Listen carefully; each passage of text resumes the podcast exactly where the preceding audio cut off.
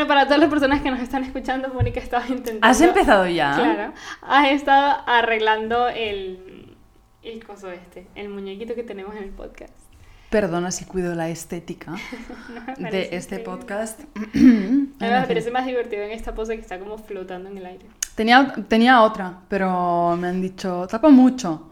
Y entonces he intentado un poco pues concentrarlo en medio. Pero la verdad es que molaba más antes. Bueno, Sí, ¿qué bueno. tal estáis? Muy bien, ¿tú qué tal? Muy bien. No hemos hecho la intro normal. Hello melones, bienvenidos a un capítulo más de vuestro podcast sexológico de confianza, no es mente sucia. Eh, aquí Mónica la arregla poses del muñeco. Y a veces sexóloga. Y a veces A sexóloga. veces, de vez en cuando. Hola, ¿qué tal? ¿Cómo estáis? ¿Cómo estáis? Yo estoy muy bien.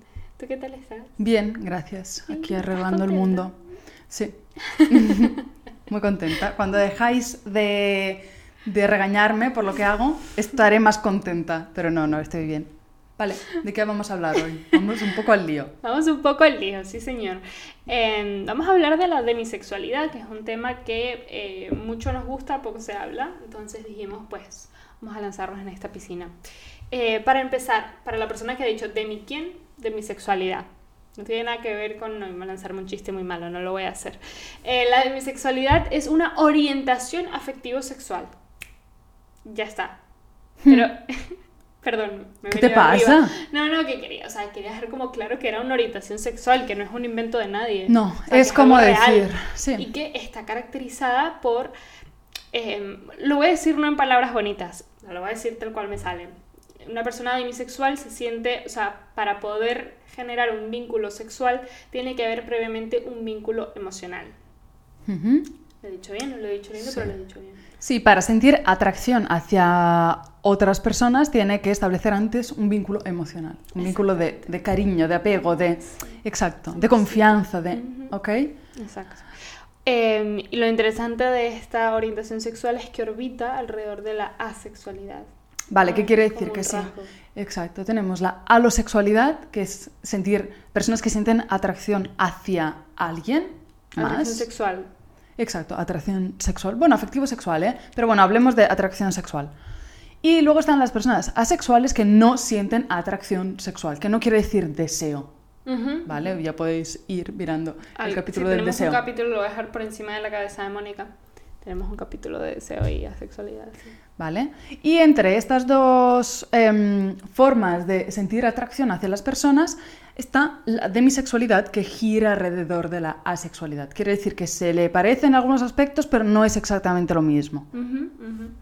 Y mm, algo que me parece interesante es que si ya dijimos que la sexualidad, las personas asexuales, perdón, forman parte de una minoría, es en torno a un 1 o un 4% de la población mundial, eh, que aunque parece poco, es Tampoco es poco, ¿eh? Sí, sí, sí. es Rusia entero, pero bueno, que es relativamente poco, un 1 un 1 o un 4%, de mi- los demisexuales son incluso menos. Claro. O sea, es algo realmente minoritario. Digamos que es Em, como, sí, es como si la viéramos como una subcategoría. También te digo, Katy, también os digo que, mm, o sea, eh, como tampoco se sabe mucho y es una etiqueta relativamente reciente, Ujú. eh, igual hay mucha más gente que se identifica como demisexual, pero no conoce este término, con lo cual... em, no, No no puede- claro, no tenemos como- datos muy, muy fiables. O sea, no, Sí, no confiéis y en tampoco- nosotros. Y tampoco se puede sentir como, o sea, si tú no sabes que esto existe, no te puedes sentir referenciado por eso. Exacto. Entonces, demisexuales del mundo, que seguramente os estáis enterando ahora. Pero la- el, el objetivo de este capítulo es como darle visibilidad a esta orientación sexual, ya que eh, la gente que es demisexual suele sentir este estrés minoritario que te gusta a ti Me mencionar en encanta, este podcast. eh, porque consideran, no saben, no se sienten representados por su orientación sexual al no saber que existe y sienten que son unos bichos raros que no saben lo que les está pasando, ¿no? Que esto también suele pasar con los asexuales. Sí, es eso. O sea, si contestamos a la pregunta, ¿las personas demisexuales eh, se sienten a gusto siendo demisexuales? Seguramente sí. Lo que no se sienten a gusto es en una sociedad que no lo reconoce, que cree. Claro, además Em, son, son una minoría que vive un problema con su orientación. Número uno, por la presión de la sociedad, tenemos como muy claro un paro ¿Quieres Un segundo, o sea, el problema que vive con su orientación no es con su orientación, es con cómo la sociedad interpreta su orientación. Gracias. Vale, vamos a Porque aclarar las cosas. no tiene ningún problema. Ninguna Ah, absolutamente no. tiene ningún problema. Disculpadme, me he comunicado mal. No quería decir que la demisexualidad es un problema. Tranquila, te echamos ahora. Gracias. Sino el problema que existe es por la presión de la sociedad que no entiende esta orientación o que no le da lugar, porque dices que, bueno, ahora ah, nos meteremos más de lleno en los estigmas que hay, ¿no? Nos metemos en un jardín ahora. Ahora No, no, pero ahora os decimos, exacto, lo que Sí. decía Katy, cuáles son como los tópicos más comunes. Y los conceptos más erróneos de los demisexuales. El primero que tengo por aquí sería que a menudo puede interpretarse, mal interpretarse, perdón, como una opción en lugar de una orientación innata. Es decir, que no tienen... Esta gente, bueno, esto ya sería la... ya meternos en, en- en materia, pero esto no quiere decir que esa persona tenga un código moral o ético mejor que una persona no demisexual y está diciendo, no, no, no, no. Yo no me voy a involucrar sexualmente con alguien antes de que no haya algo emocional porque yo soy mejor persona que tú. No, Ojo, no, no, eso no es así. nada de mejores personas. No, lo que sí ocurre es que eh, sentimos muchas atracciones, ¿vale? Nos gusta, yo siempre pongo el ejemplo de la comida, ¿vale? Mm, Me gusta. Nos gusta la comida no por, o sea, no por un aspecto, nos gusta por muchos aspectos. Pues porque puede, o sea, te, te- te lleva a, a lugares, a momentos, te, te gusta por el sabor que tiene, por la textura. Te- Igual porque te metes en culturas, te gracias metes a la en culturas, exacto, o es un momento para compartir, para... ¿Sabes? Hay distintas facetas de, de la comida que te atrae. Igual pasa con las personas. Entonces, lo primer, la primera atracción que sienten las personas demisexuales no es la sexual, sino es la afectiva, Emocional, sí, emocional. ¿Vale? Entonces no es que tengan un código moral o ético mejor que los demás, No. ni que vayan de sobradas y sobrados. No, No. para nada, no es eso, ni es una elección. Simplemente su atracción primaria, digamos, la más... em, la que destaca más o la que destaca primero es la emocional. Pero, pero ya está. Significa Ya está, eso. no son mejor. Nada más. To- todo- todos somos Todos somos lo igual. peor. sí. no, pero me refiero- sí, sí, nos referimos a esto. Em, así que nada, eso lo primerito a tener en cuenta. Mm. Lo segundo, que demisexual no significa que no te guste el sexo o que no seas una persona sexual. Exactamente. No tiene nada, o sea, a ver, no tiene nada que ver, no. Lo que decías tú, que, que, que nos estamos como todo el rato orbitando alrededor de esto, es, no es lo primero que se te viene a la cabeza. Quizás una persona demisexual no ve a, no sé, Tom Holland, ¿es un nombre que me estoy inventando? No, o es el de Call Me By Your Name. No tengo ni idea. Bueno, Brad Pitt, ¿ves? Es que yo cuando busco actores que se salen de lo típico, fallo con el nombre porque me pasa igual. Claro. Pero son personas que quizás ven a Brad Pitt y dicen, ¿no? Este sonido de deseo. Este sonido era Qué un sonido de creepy deseo. este sonido. O sea, la gente que nos está escuchando, no sé lo que le ha pasado, ¿vale? El- el- el- bueno, Yo pensaba en Brad Pitt, ya está. Eh, y quizás una persona demisexual no conecte por otro lado. Viendo una entrevista, ¿no? Y digo, qué sensible es. mira que ojo, bonito". que tampoco quiere decir que sean unas personas moñas. Es que no vamos por ahí. O sea, vamos a Hay aclarar. muchos estigmas. Vamos a aclarar muy bien el concepto. Son personas eh, que sienten eh, atracción sexual, son personas que tienen deseo sexual, son personas que, o igual no, eh, depende de cada persona, pero generalmente, por lo general, son personas que se masturban, que fantasean, que, que tienen un espectro sexual. Activo. Exactamente. Pero no es lo primero que salta. Exacto. ¿Qué pasa? Que como estamos acostumbrados a que la gran mayoría tenemos esa parte sexual que quizás salta primero o que predomina, eh, eso ya es lo correcto. Total. Eh, entonces, bueno, me gustaría saltar a... Dime. No, de hecho estaba pensando, Piensa. ¿verdad que no nos cuesta pensar? No nos cuesta pensar, es que lo he dicho muy rápido. Eh, acostarnos con una persona sin sentir vínculo afectivo. O sea, en plan, me acuesto Si te gusta, con esta persona. si te parece eh, atractivo o atractiva. Exacto.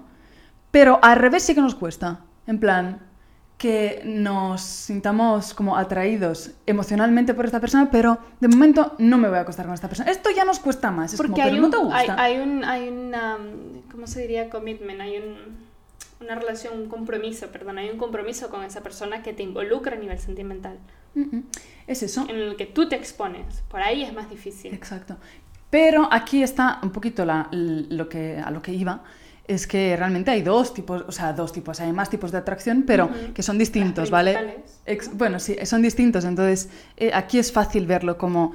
mm, es eso, son, son, son dos mecanismos diferentes, perdón. Que uno no tiene que dominar, o sea, que no tiene que uno domine por encima del otro No. más correcto que otro. Ni siquiera ir de la mano, esto también lo hemos hablado en otro capítulo. Sí. Así que, bueno, Vale, el siguiente em, concepto erróneo es cuando le dicen, es que no has conocido a la persona adecuada.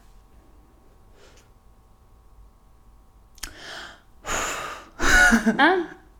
Esto se le dice mucho a, a- a personas que forman parte de minorías, bien sea personas que es que, son si es que gays, eh, puedo decirlo, lesbianas, es sí. que opinamos mucho. Opinamos ¿Para qué opinamos, Opinamos mucho tanto? sin saber. Si esa persona es feliz siendo Es que opinamos, opinamos mucho eh, con cosas de, de- privadas e íntimas de, de las personas. Como, y aunque fuera, sí, pasa algo. Claro. Es que ya y está. un segundo, que yo no haya conocido a la persona adecuada no quiere decir que por eso sea bisexual.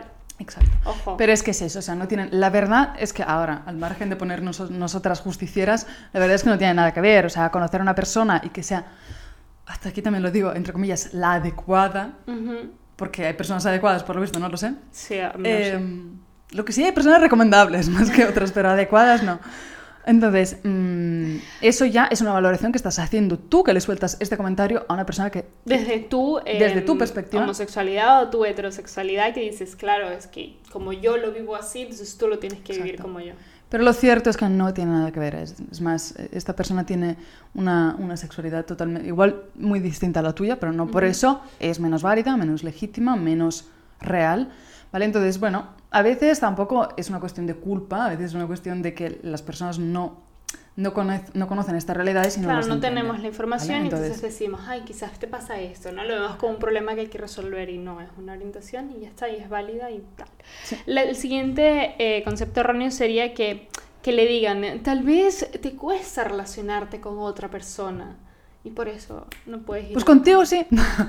no, pero otra vez Mónica más. es un poco antipática, como veis. No, pero es que estos comentarios realmente, son los que llegan a herir mucho a una persona y... Sí, y hacer que esa persona se sienta no, no feliz o no bien en, en su orientación sexual. Sí, es ma- y en temas tan, tan íntimos, ¿sabes? Que donde nadie puede, puede opinar, es que ni en esta eh, orientación ni en otras. Ujú. son, son temas muy, muy Solo personales. tú como persona sabes cuál es tu realidad. Y hay que Exactamente. respetarla. Exacto. Entonces, sí, no, no necesariamente tienen problemas de relaciones sociales con la gente ni con parejas. Ujú. La siguiente te va a poner incluso más molesta. Ostras.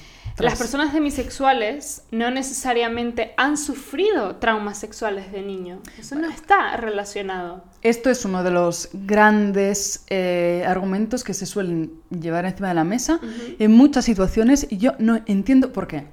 Claro, porque si, si tú has tenido un trauma sexual de pequeño, quizás Has desarrollado a saber qué. Sí, tienes una mala relación con la sexualidad, no confías en esa persona, nos ponemos el título de psicólogo, que la gran mayoría no tenemos, no sabes relacionarte con esa persona, no confías, entonces necesitas un vínculo emocional. No. Bueno, a ver, eh, y aquí repetimos y queremos hacer hincapié en que no es que estemos luchando contra nada, pero No. vamos a visibilizar que no necesariamente es así. Seguramente hay personas demisexuales que hayan sufrido algún trauma. Sí, como hay Pero personas... no por ser demisexuales, No. o eso no las ha llevado. Exactamente, igual que hay personas heterosexuales, eh, binarias, no binarias, homosexuales, en- de todo, ¿vale? sí. Esto es algo que mm, desgraciadamente es democrático y mm, ocurre con eh, Sí. sin, sin Son ninguna... son ni son- Exactamente, no entonces, es culpa de la persona. exactamente. Entonces que, que la demisexualidad se asocia a traumas no está demostrado de ningún lado. No. Hasta que nos salgan evidencias, vamos a decir Estudios que no. que, que nos digan que estamos equivocadas, nosotros vamos a, a seguir Evidentemente. siendo fieles a lo que creemos. Y la Me última... he controlado, ¿eh? Pensabas tú... controlado bastante, pensaba Sí. que ibas a hacer... No, no. La última, y la voy a decir tal cual hemos pactado fuera de cámara, no es No grites. un desajuste hormonal. No hay que patologizar. Es que lo he escrito en grande, ¿vale? Cuando Sí. uno lo escribe en grande, En internet ya sabéis, mayúsculas es igual a grito, entonces es, yo grito. exacto. Yo a veces, es verdad, a veces se me queda pillado el, El mayúsculo y la gente me dice, no grites. En mayúsculo. Perdón, perdón. Pues eso, ¿cómo se dice? Las mayúsculas. Eso, que soy italiana. Entonces, y claro, y la gente me dice, no grites. Y como, Y es bueno. como, a ver, cuando no grito me decís que tengo que proyectar la voz. Cuando grito, pues que grito. Cuando... Ah, es que no nos ponemos de acuerdo. Cuestión que no hay que patologizar porque no es ningún tema físico, no es ningún tema hormonal, no es ningún tema endocrino. Ujú. ¿Endocrino se dice? Sí, Entonces, creo que sí.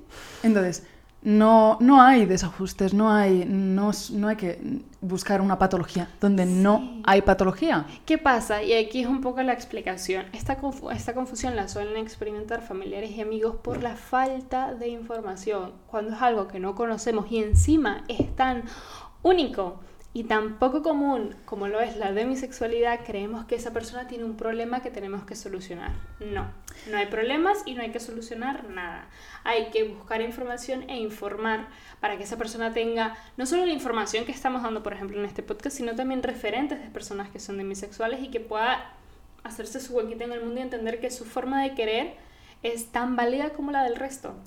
Y ojo, aquí, este último punto, hay un punto de, de cariño que quiero subrayar, que es normalmente estas personas que, o sea, estas aportaciones de a ver si hay un problema, vamos a resolverlo, venga, va, a ver qué te pasa. Es del círculo, como decía Katy, muy Más cercano, ¿no? Los allegados, que diríamos, o la fa- los familiares allegados, términos muy comunes últimamente.